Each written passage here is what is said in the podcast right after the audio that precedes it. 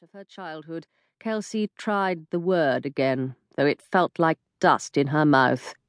Queen. An ominous word foretelling a grim future. Barty, the leader of the troop greeted him.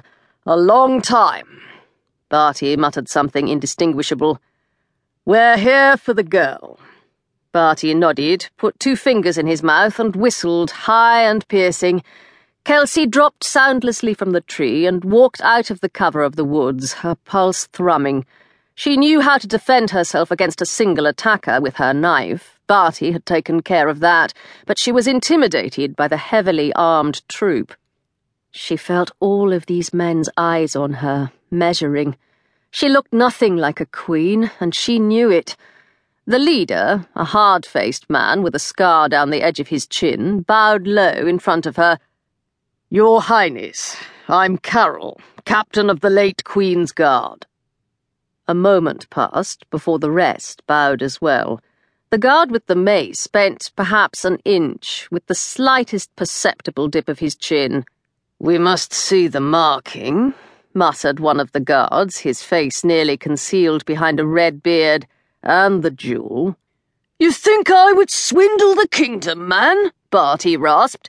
She looks nothing like her mother, the red bearded man replied sharply. Kelsea flushed. According to Carlin, Queen Elyssa had been a classic tearling beauty, tall and blonde and lithe. Kelsea was tall as well, but she was dark in colouring, with a face that could charitably be described as plain. She wasn't statuesque by any stretch of the word either. She got plenty of exercise, but she had a healthy appetite, too. She has the Raleigh eyes, another guard remarked. I would prefer to see the jewel and the scar, replied the leader, and the red haired man nodded as well. Show them, Kel. Kelsea pulled the sapphire pendant from beneath her shirt and held it up to the light. The necklace had lain around her neck ever since she could remember, and right now she wanted nothing so much as to tear the thing off and give it back to them. But Barty and Carlin had already explained that they wouldn't let her do that. She was the crown princess of the Tearling, and this was her nineteenth birthday, the age of ascension for Tearling monarchs all the way back to Jonathan Tear.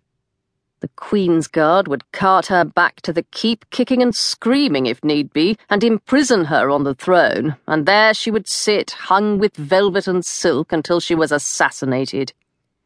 The leader nodded at the jewel, and Kelsea shook back the left sleeve of her cloak, exposing her forearm, where a distended scar in the shape of a knife blade marched from her wrist to her bicep. One or two of the men muttered at the sight of it, their hands relaxing from their weapons for the first time since they'd arrived. That's it, then, Carroll declared gruffly. We go now. One moment. Carlin stepped into the doorway, gently nudging Barty out of the way. She did so with her wrists, not her fingers. The arthritis must be very bad today. Her appearance was impeccable as always, her white hair pinned up neatly off her neck. Kelsea was surprised to see that her eyes, too, were slightly red. Carlin wasn't one for tears. She rarely demonstrated any emotion at all. Several of the guards straightened at the sight of Carlin. One or two even took a step back, including the man with the mace. Kelsea had always thought that Carlin looked like royalty herself, but she was surprised to see these men with all of their swords daunted by one old woman. Thank God I'm not the only one. Prove yourselves, Carlin demanded. How do we know you come from the keep?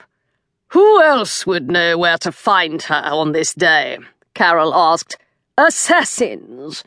Several of the soldiers chuckled unkindly, but the soldier with the mace stepped forward, fumbling inside his cloak. Carlin stared at him for a moment. I do know you. I brought the Queen's instructions, he told her, producing a thick envelope yellowed with age, in case you didn't remember. I doubt many people forget you, Lazarus, Carlin replied, her voice tinged with disapproval. She unwrapped the paper quickly, though it must have played hell with her arthritis, and scanned its contents. Kelsea stared.